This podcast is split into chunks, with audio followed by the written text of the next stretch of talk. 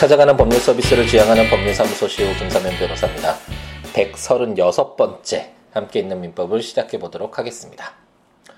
어, 제가 요즘에 어, 불교와 관련된 책을 조금씩 읽고 있는데요. 시간이 날 때마다 어, 예전에 한 십여 년 전에 에, 보았었던 김용옥 선생님의 예, 그 인도를 만나다라는 금강경 어, 강의 그 강의도 이제 운전을 하면서 틈틈이 보면서 어, 뭐 수다니빠타나 아함경이나 법구경이나 뭐 이런 경전들 어, 이제 조금씩 보면서 어, 이제 불교와 관련된 공부를 다시금 하고 있는데 어, 제가 굉장히 좀 좋은 책을 이제 발견을 해서 어, 이제 블로그에도 제가 썼었네요.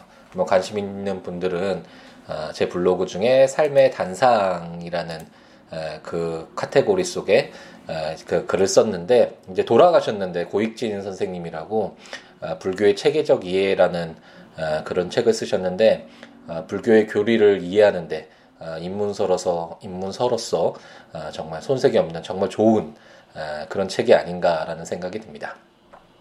처음에 우리나라에서 좀 많이 왜곡되고 다르게 좀 전해지는 것들이 상당히 많이 있는데요. 특히 종교적인 부분에서는 우리나라의 전통적인 어떤 샤머니즘 성격이랄까요? 이런 것들이 많이 가미가 돼서 불교 자체가 좀 많이 오인받고 있는 것들이 상당히 많은데, 특히 이제 불교가 이제 시다르타가 사망하고 난 이후에 이제 소승불교와 대승불교로 이렇게 나눠지면서, 특히나 우리나라의 대승불교가 이제 들어와서 성행을 하고 있는데, 애초에 처음 시다르타가 말씀하셨던 그런 내용들과는 약간은 좀 달라진 그런 성격의 것이고, 특히 우리나라의 어떤 전통 문화와 연결이 돼서 많이 다른 모습을 보이고 있는데요. 이 불교의 체계적 이해를 보면 처음에 시다르타가 깨달으셨던 내용들, 그런 것들을 이제 아함경이라고, 초기 경전인데 시다르타의 말씀을 어, 담아놓은 그런 어, 책인데, 그 내용을 바탕으로 어, 정말 어떤 것들을 이야기하고 싶어 하셨는지, 그리고 그 말씀들이 에, 우리의 삶에 어떤 의미를 에, 에, 전해주는지와 관련된 내용들을 어, 쉽게 어느 정도 명확하게 그러니까 어떤 불교의 에, 교리의 어떤 토대를 에, 닦는데 정말 중요한 에, 그런 좋은 책이 아닌가 라는 생각이 듭니다. 관심이 있으신 분은 불교의 체계적 이해라는 고 고익진 선생님의 책을 한번 보시고, 이제 뭐 이것을 바탕으로 해서 뭐 대승불교의 어떤 아함경을 먼저 읽어보고, 초기 시다르타의 말씀을 담아 아함경을 읽어보고, 그 이후에 이제 대승불교 쪽으로 이렇게 좋은 경전들 많이 있잖아요. 그런 것들을 이제 공부를 해 나가시면 불교에 대해서 관심 있으신 분들은 좀 도움을 받지 않을까 라는 생각이 들어서 어, 간단하게 설명을 드렸습니다. 그럼 이제 함께 있는 민법으로 돌아와야죠. 이제 좀 빨리빨리 진행을 한번 해보기로 제가 말씀을 드렸었잖아요. 어, 오늘은 어, 제 사백칠십오 조부터 어, 읽을 어, 순서인데, 저희가 지금 읽고 있는 어, 그 부분이 어디쯤에 있죠? 음, 이제 뭐 여러 차례 어, 제가 말씀을 드렸기 때문에 우리가 전체적인 어떤 틀을 보고, 그 가운데서 우리가 실질적으로 취득해야 되는 그런 지식, 정보, 내용들을 좀 구체적으로 파고 들어가는 그런 방식을 취하고 있잖아요. 지금 우리가 읽고 있는 것은 채권 총칙, 채권에 공통적으로 적용되는 그 내용들을 담아놓은 그 채권 총칙 규정들 중에서 채권이 소멸되는 사유들을 공부를 하고 있습니다. 채권이 어떻게 발생됐는지, 그리고 채권이 어떤 효력이 있는지, 채권자와 채무자가 여러 명 있을 때는 어떻게 되는지, 채권이 양도될 수 있는지, 채무가 인수될 수 있는지, 뭐 이런 어떤 아, 내용들은 이미 공부를 했거나, 아니면 채권 발생 부분은 이제 나중에 채권 강론이라는 아, 계약과 불법행위, 사무관리 부당이득 이런 규정들을 볼 때 이제 공부를 할 텐데, 어쨌든 그런 내용들을 전제로 해서 이제 채권이 소멸되는, 어떻게 했을 때 그 채권이 없어지는지와 관련된 규정들을 보고 있고, 그 중에 첫 번째 타자로서 가장 대표적인 채권의 소멸 사유라고 할 수 있는 변제 규정들을 보고 있습니다. 쉽게 얘기해서 돈을 갚는다라는 거죠. 돈을 갚는 것을 변제했다, 이런 용어를 우리 현실에서도 많이 쓰니까 그렇게 어렵지 않은 내용이었고, 그리고 실질적으로 이 변제와 관련된 규정들의 대부분은 당사자의 합의로 이미 이루어지는 경우가 많이 있기 때문에 지금 민법에 규정되어 있는 변제 규정들은 다소 어, 당사자의 합의가 없거나 아니면 어, 약간 정상적인 변제로서 어떤 행해지지 못했을 때 어떻게 당사자들 사이의 분쟁의 기준을 잡아둘 것인가와 관련된 내용들이 규정되어 있었습니다. 그렇기 때문에 어, 지난 시간에 변제기 전에 에, 변제를 했을 때, 뭐 제삼자가 변제를 했을 때 어, 채권의 에, 아니 그건 그 두 번째 이 주 전이군요. 이 회 전이군요. 어, 지난주에 했을 때는 어, 뭐 영수증 소지자에 대한 변제, 권한 없는 자에 대한 변제 가 됐을 때 어떻게 될 것인가, 그것도 유효한 변제로 봐줄, 봐줄 건가, 뭐 이런 내용들 공부를 했었고, 그리고 변제를 했을 때 변제 비용이 발생하는데 그 변제 비용은 누가 부담할 것인지, 그리고 어, 변제를 했을 때는 영수증을 청구할 수 있다라고 했잖아요. 가장 우리가 쉽게 한 줄만 읽고 그냥 넘어갔던, 가장 쉽게 에, 넘어갔던 규정이 아닌가 생각되는데, 그 사백칠십사 조 규정까지 에, 우리가 읽어보았습니다. 그럼 제 사백칠십오 조부터 한번 읽어볼 텐데요. 채권 증서 반환 청구권이라는 제목으로, 채권 증서가 있는 경우에 변제자가 채무 전부를 변제한 때에는 채권 증서의 반환을 청구할 수 있다. 채권이 변제 이외의 사유로 전부 소멸한 때에도 같다라고 규정하고 있습니다. 이 내용도 어, 지난 시간 가장 쉽게 우리가 읽고 나갔던 영수증 청구권과 거의 동일한 규정이라고 보시면 될 텐데, 어, 돈을 갚았다면 내가 변제했으니까 변제했다는 내용 그 영수증 주세요라고 청구할 수도 있고, 어, 채권 증서가 작성될 수도 있잖아요. 뭐 돈을 빌릴 때 갑돌이가 을돌이에게 백만 원 빌릴 때 차용 증서, 그래서 어, 내가 백만 원을 을돌이로부터 언제 어, 빌리고 이자는 얼마를 지급하며 뭐 언제 그 돈을 갚겠습니다, 뭐 이런 차용 증서를 어, 작성할 수도 있잖아요. 그럼 을돌이가 그 채권 증서를 갖고 있는데 음, 갑돌이가 어, 그 변제 기한에 어, 정확히 찾아와서 백만 원을 갚았다. 그랬을 때 을돌이로서는 그 채권 증서, 자기가 갑돌이에게 백만 원 빌려줬다는 것을 증명하는 그 채권 증서를 계속 가지고 있을 필요가 전혀 없잖아요. 그렇기 때문에 제사백칠십오 조는 어, 갑돌이가 백만 원을 다 갚으면 그 채권 증서를 돌려달라고 어, 요구할 수 있고, 그게 변제의 거가 아니더라도 뭐 나중에 이제 채권의 소멸 사유로 여러 가지 보겠죠. 뭐 면제나 상계나 뭐 공탁이나 뭐 여러 가지가 있는데, 변제 이외 사유로 소멸한 때에도 그 채권 증서를 반환해 달라고 요구할 수 있다라고 규정하고 있습니다. 이게 왜 이럴까요?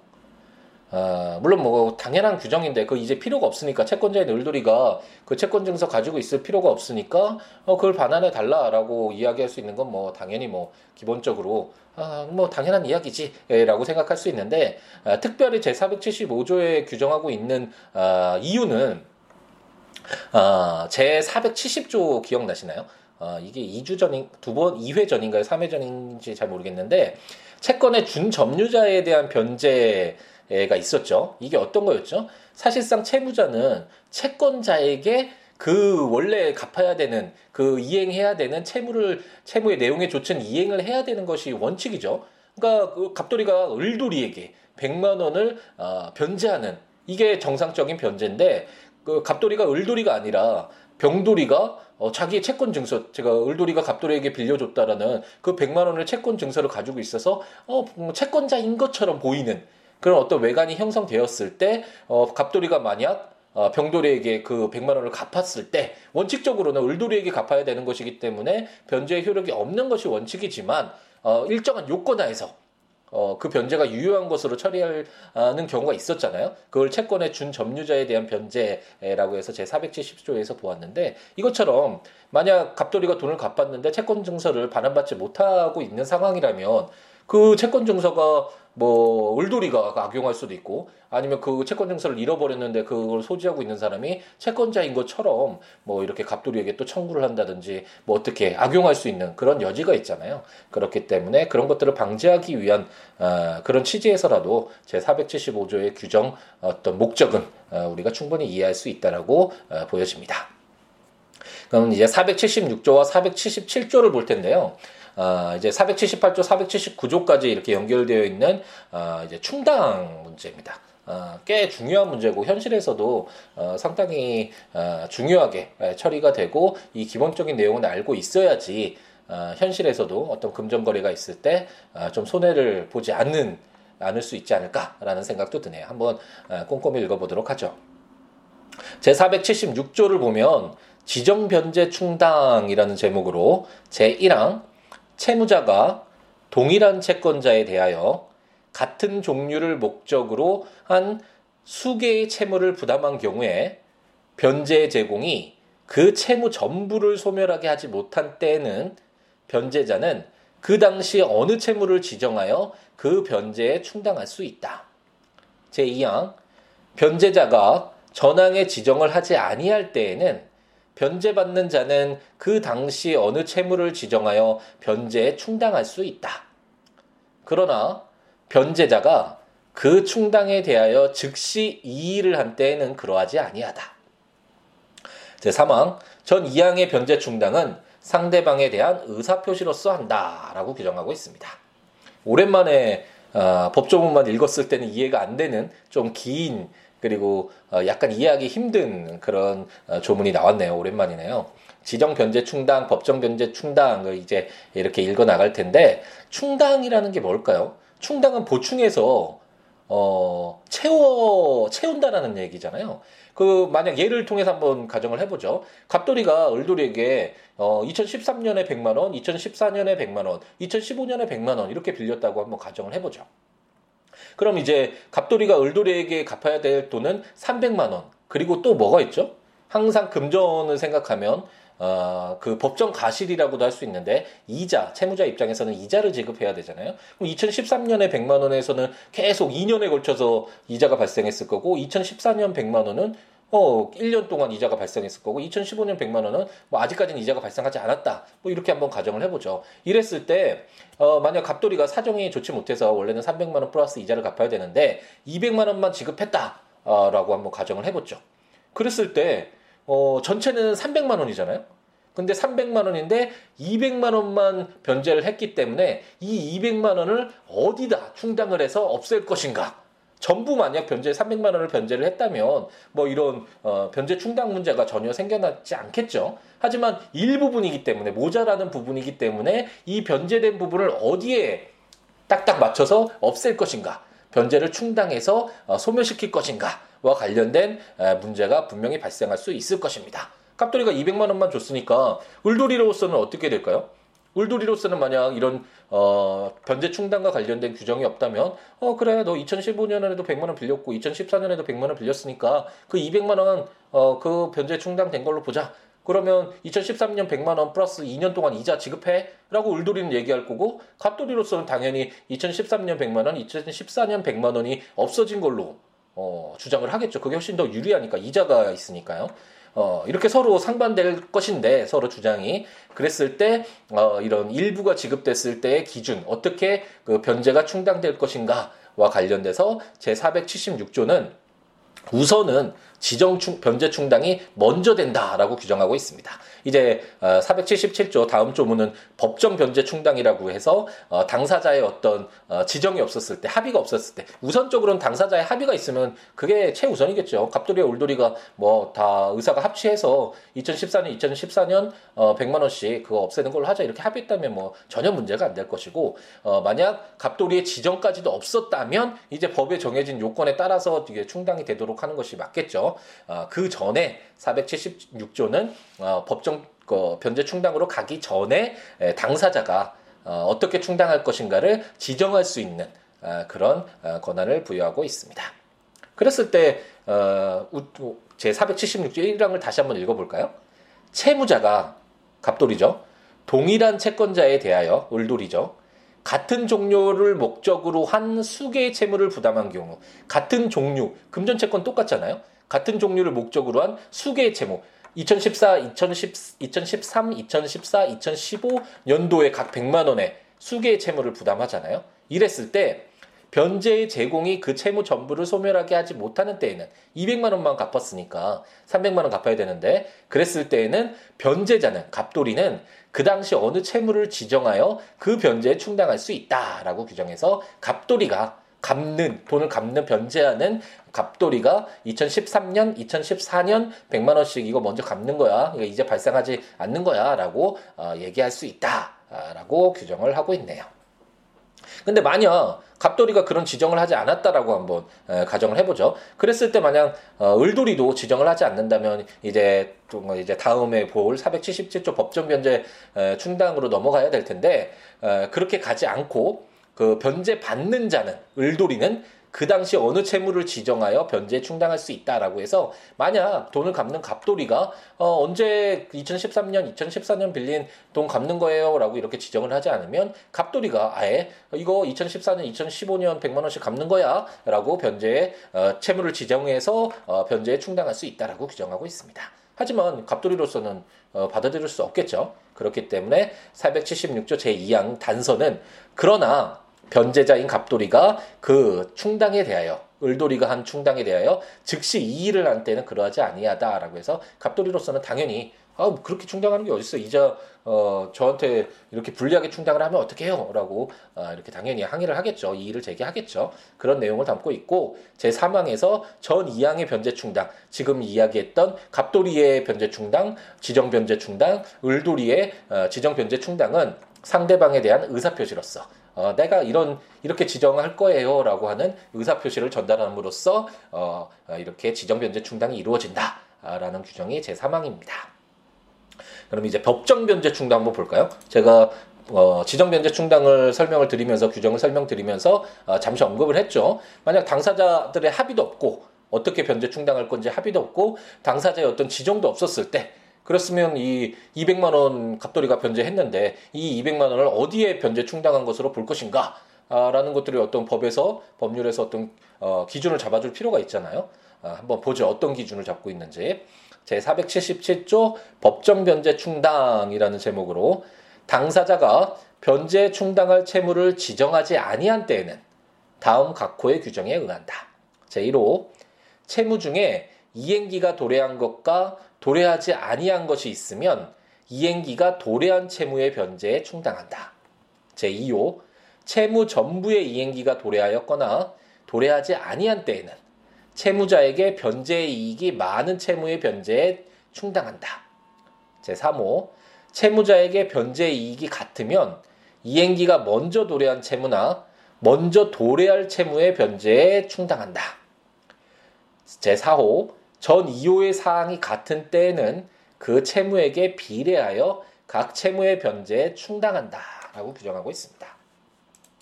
되게 복잡한 것 같죠? 막 말이 다 똑같은 것 같은데 어, 이게 무슨 말이냐 아, 라고 어, 좀 어, 어, 약간 헷갈려 하실 수도 있는데 가장 기준 이 사백칠십칠 조를 해석하는데 에, 가장 기본은 아, 변제자의 어, 변제 이익을 고려해서, 그러니까 돈을 갚는 사람을 에, 고려해서 만약 당사자들의 특별히 뭐 합의가 없거나 어, 지정 충당도 없다면, 지정 변제 충당도 없다면 돈을 갚는 사람의 입장에 에, 의해서 어, 이렇게 변제 충당이 되는 것으로 본다라는 기준으로 어, 보시면 될 것입니다. 일 호 한번 보면 채무의 이, 채무 중에 이행기가 도래한 것과 아까 돈을 갚는 날이 뭐 이천십오 년이라고 한번 해보죠. 그럼 이천십삼 년, 이천십사 년 백만 원씩은 이미 갑돌이가 이행기가 지난 채무가 되고 이천십오 년은 아직 이행기가 도래하지 않아서 어, 아직까지 어, 뭐 돈을 갚을 날이 아니었다라고 한번 가정을 해보죠.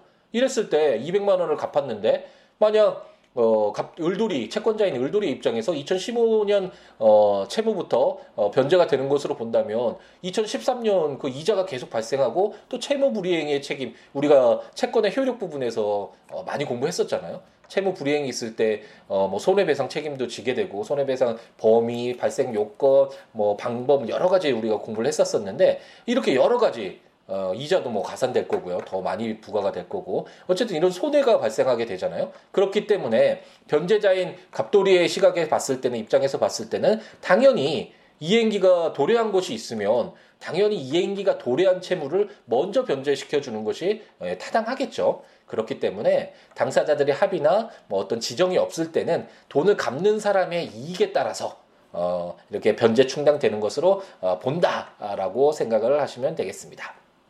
이제 따져보면 이게 뭐 여러 가지 예가 있는데 변제 이익이 사실 똑같을 수도 있거든요. 뭐 이 돈을 이천십삼 년 갚았다고 하거나 이천십사 년 갚았다고 하거나 뭐 똑같은 변제 이익이 뭐 똑같은 경우가 있다라고 했을 때는 그럼 어떤 거 먼저 충당할 것이냐 뭐 이렇게 문제가 될 수 있잖아요. 그랬을 때는 어 저 제삼 호에서 채무자에게 변제이익이 같으면 어, 이행기가 먼저 도래한 채무나 먼저 도래할 채무에 에, 충당한다라고 해서 이행기가 뭐 이건 이행기에 따라서 이렇게 충당하면 되겠고, 만약 이행기 자체도 뭐 거의 뭐 똑같고 어쨌든 변제이익이 거의 똑같다라고 한번 가정을 해보죠. 갑자기 딱 생각이 나진 않는데, 모든 변제이익이 동일한 어떤 그런 상황이 있을 때는 그럼 어떻게 충당할 것인가가 문제될 수 있는데, 이럴 때는 제사 호에서 그 채무액에 비례해서 각 채무의 변제에 충당한다. 그래서 뭐 A 채무가 백만 원이 있고 B 채무가 백만 원이 있는데 그 어떤 것을 갚든지 그 돈을 갚는 사람의 입장에서는 뭐 똑같다. 뭐 이자 내는 것도 똑같고 뭐 이자 안 낼 수도 있지만 뭐 그런 것도 똑같다. 어쨌든 변제이익이 똑같다. 그랬을 경우에는 어 각 채무에 비례해서 일 대 일이잖아요. 그럼 이백만 어 백만 원을 갚았다고 한번 해 보죠. 그랬을 때는 오십만 원, 오십만 원씩 일 대 일로 그 채무액에 비례해서 그 채무의 각 채무의 변제에 충당한다라고 규정을 하고 있습니다.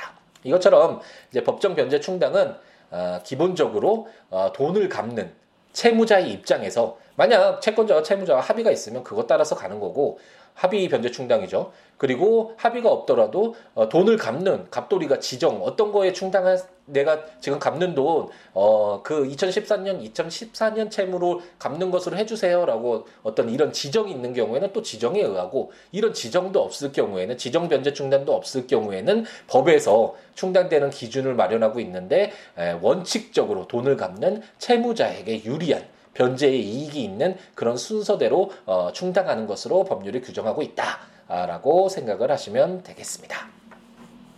네, 변제 충당 들어가니까 약간 좀 어려운 부분이 있죠. 이제 네, 에, 다음 시간에 에, 이제 뭐 어, 변제 충당과 관련해서 먼저 뭐 비용을 뭐, 비용이나 이자나 원본 중에 어떤 것을 뭐 먼저 갚아야 되느냐 뭐 이런 내용들이 또 나오는데, 에, 그와 관련된 나머지 두 개의 조문을 에, 보면서 어, 변제 충당과 관련된 내용은 그때 다시 한번 정리를 해드리는 것으로 하겠습니다.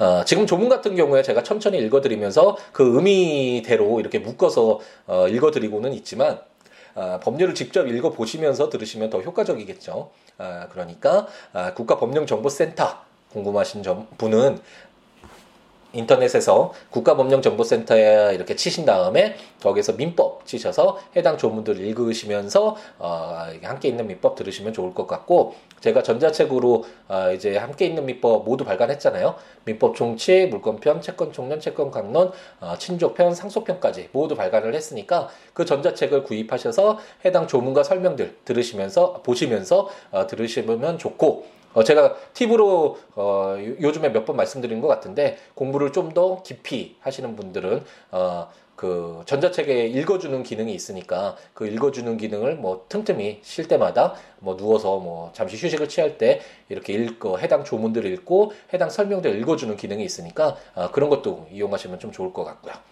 어, 그렇지 않은 분들은 어, 제 블로그 시우로 닷 넷 시우로 닷 넷 블로그에 오시면 해당 조문과 설명들이 있으니까 아, 보시면서 어, 함께 있는 민법 들으셔도 좋을 것 같습니다. 그 외에 법률 외에도 여러 가지 어떤 이야기도 좋으니까요.